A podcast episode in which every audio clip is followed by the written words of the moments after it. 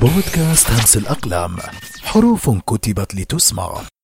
السلام عليكم ورحمة الله وبركاته. أهلا ومرحبا بكم مستمعي بودكاست همس الأقلام.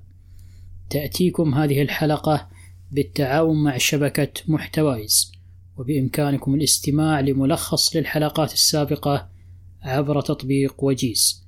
لا تنسوا الاشتراك ومشاركة الحلقة مع من تحبون.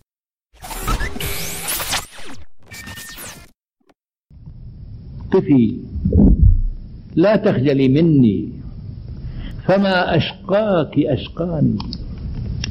كلانا مر بالنعمى مرور المتعب الواني وغادرها كومض الشوق في أحداق سكراني.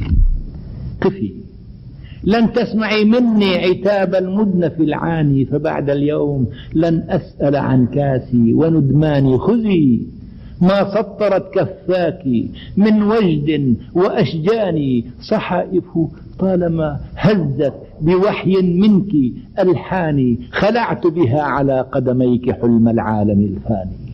لنطوي الأمس. ولنسدل عليه ذيل نسياني.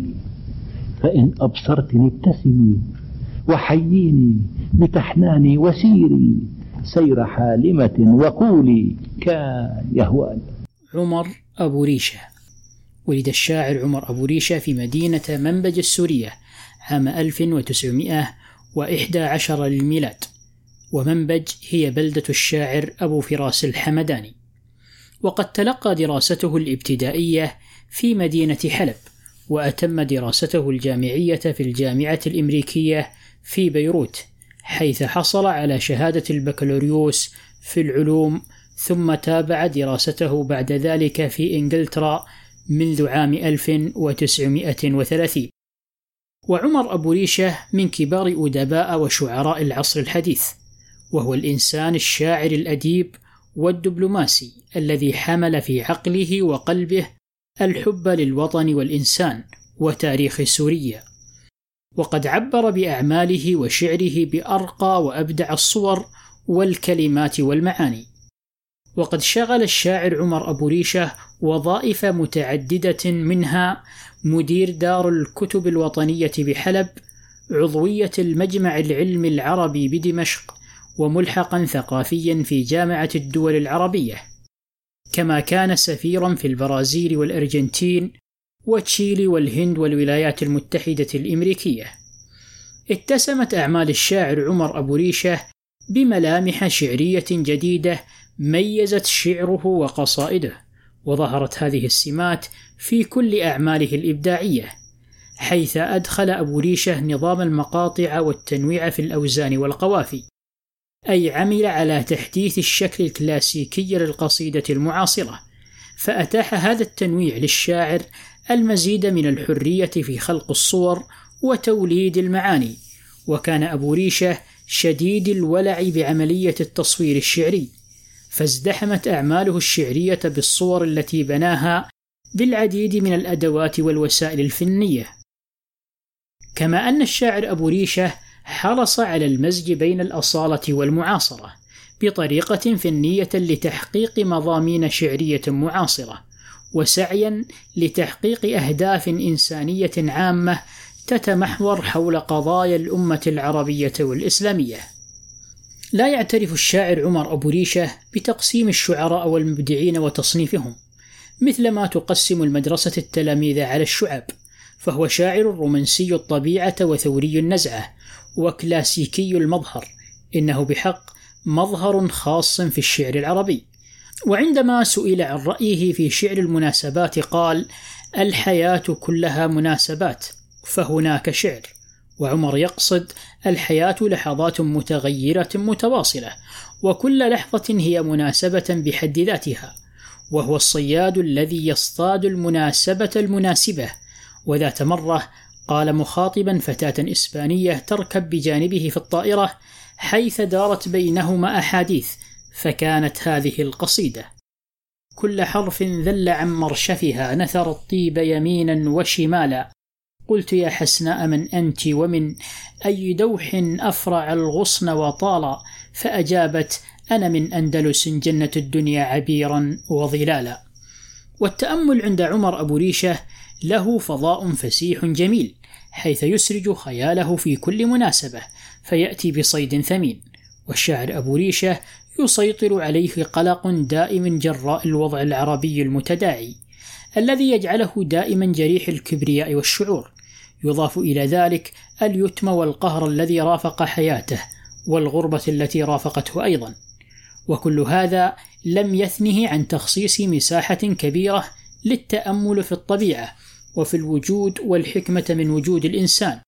ورغم الظلم والاستبداد الذي يعم العديد من بلدان العالم فقد أحب عمر هذا الكوكب لأنه أجمل الكواكب بنظره وكان دائما يدعو للسلام والمحبة والمحافظة على الأرض.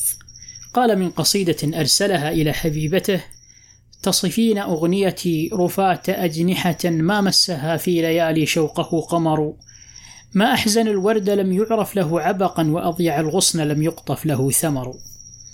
وعمر يمارس لعبة بريئة على القارئ فهو يملك البراعة في الاستهلال والإدهاش عند الختام ولنسمعه يقول معاذ خلال الكبر ما كنت حاقدا ولا غاضبا إن عاب مسراي عائب فكم جبلا يغفو على النجم خده وأيامه للسائمات ملاعب.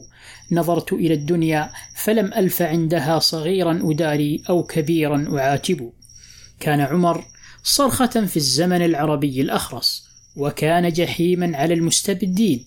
كما كان نعيما على القلوب الساعية وراء الدفء والندى في الزمن الذي يرضخ فيه الإنسان العربي تحت الرقابة وهو في رحم أمه. الحلم يمر على الرقابة والرقابة تمر على الرقابة. كان عمر بذاته مظاهرة صاخبة تحمل لافتة مكتوبا عليها أطلقوا سراح الوطن والشعب ومات عمر وظلت اللافتة مرفوعة في شعره الخالد. وقصيدة أمتي تشكل سابقة في الشعر العربي والعالمي. المتنبي لم يهج كافورا إلا بعد أن غادر مصر. أما عمر فقد كان شاعر الموقف كان إنسانا فوق كل اعتبار وهو القائل إذا لم تستطع أن تكون إلها فكن نبيا فإن لم تستطع فكن إنسانا. وكان أيضا مخلصا لحزنه وللجراح التي وشحت روحه وأرضه وشعبه. أمتي هل لك بين الأمم؟ منبر للسيف أو للعلم؟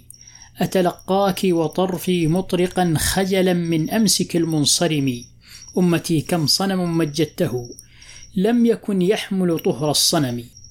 وكان عمر يحب أصدقاءه وهو القائل الأصدقاء أوطان صغيرة. وهو يقف في رثاء صديقه الشاعر بشار الخوري يلقي قصيدته المشهورة ويعرج على بعض الزعماء ويقول إن حدثوا كذبوا أو طولبوا غضبوا أو حاربوا هربوا أو صوحبوا غدروا. لقد كان عمر شاعر الموقف ولا بد هنا من ذكر موقف تاريخي له وهو أنه كان ينتقد الوطني سعد الله الجابري رئيس الوزراء السوري في أواخر الأربعينات من القرن الماضي وحين مات الجابري وقف عمر وقال قصيدته المعروفة ومنها أنا يا سعد ما طويت على اللؤم جناحي ولا جرحت اعتقادي. يشهد الله ما انتقدتك إلا طمعا أن أراك فوق انتقادي. وكفى المرء رفعة أن يعادى في ميادين مجده ويعادي. من الصعب أن نجد شاعرا عريقا يعطي إمارة الشعر حقها من المجد مثل الشاعر عمر أبو ريشة والشاعر الحق هو إمبراطور لا يصعد إلى منصة التتويج على ظهور الدبابات وقد كان عمر يؤمن بالناس ويؤمنون به. ولنسمعه يقول يا عروس المجد تيهي واسحبي في مغانين ذيول الشهب كم لنا من ميسلون نفضت عن جناحيها غبار التعب. شرف الوثبة أن ترضي العلا غلب الواثب أم لم يغلبي وفي هذه القصيدة يختصر الشاعر عمر أبو ريشة الكثير. رب طوقت مغانين جمالا وجلالا كيف نمشي في رباه الخضرة تيها واختيالا؟ وجراح الذل نخفيها عن العز احتيالا ردها قفراء إن شئت وموجها رمالا نحن نهواها على الجدب إذا أعطت رجالا. من سوريا إلى السعودية كان أبو ريشة محط اهتمام الزعماء. إذ أعجب به الزعيم حسن الزعيم عندما كان أبو ريشة مديرا لدار الكتب الوطنية في حلب. عين سفير سوريا في البرازيل بعد اقتراح فتح الله الصقال وعند اعتراض عدد من المسؤولين على تعيين أبو ريشة بحجة أنه لا يملك إجازة جامعية تخوله هذا المنصب. قال الصقال ولكن عمر أكبر من الشهادات. في السعودية ربطته علاقة قوية بالملك فيصل بن عبد العزيز وله فيه بيتان جميلان. يا ابن عبد العزيز وانتفض العز وأصغى وقال من ناداني؟ قلت ذاك الجريح في القدس في سيناء في الضفتين في الجولان. توفي الشاعر عمر أبو ريشة في السعودية عام 1990 إثر جلطة دماغية جعلته ملازما للفراش مدة سبعة أشهر. ونقل جثمانه إلى حلب حسب وصيته فدفن فيها. بودكاست همس الأقلام حروف كتبت لتسمع. فرعوا لها أسماعكم.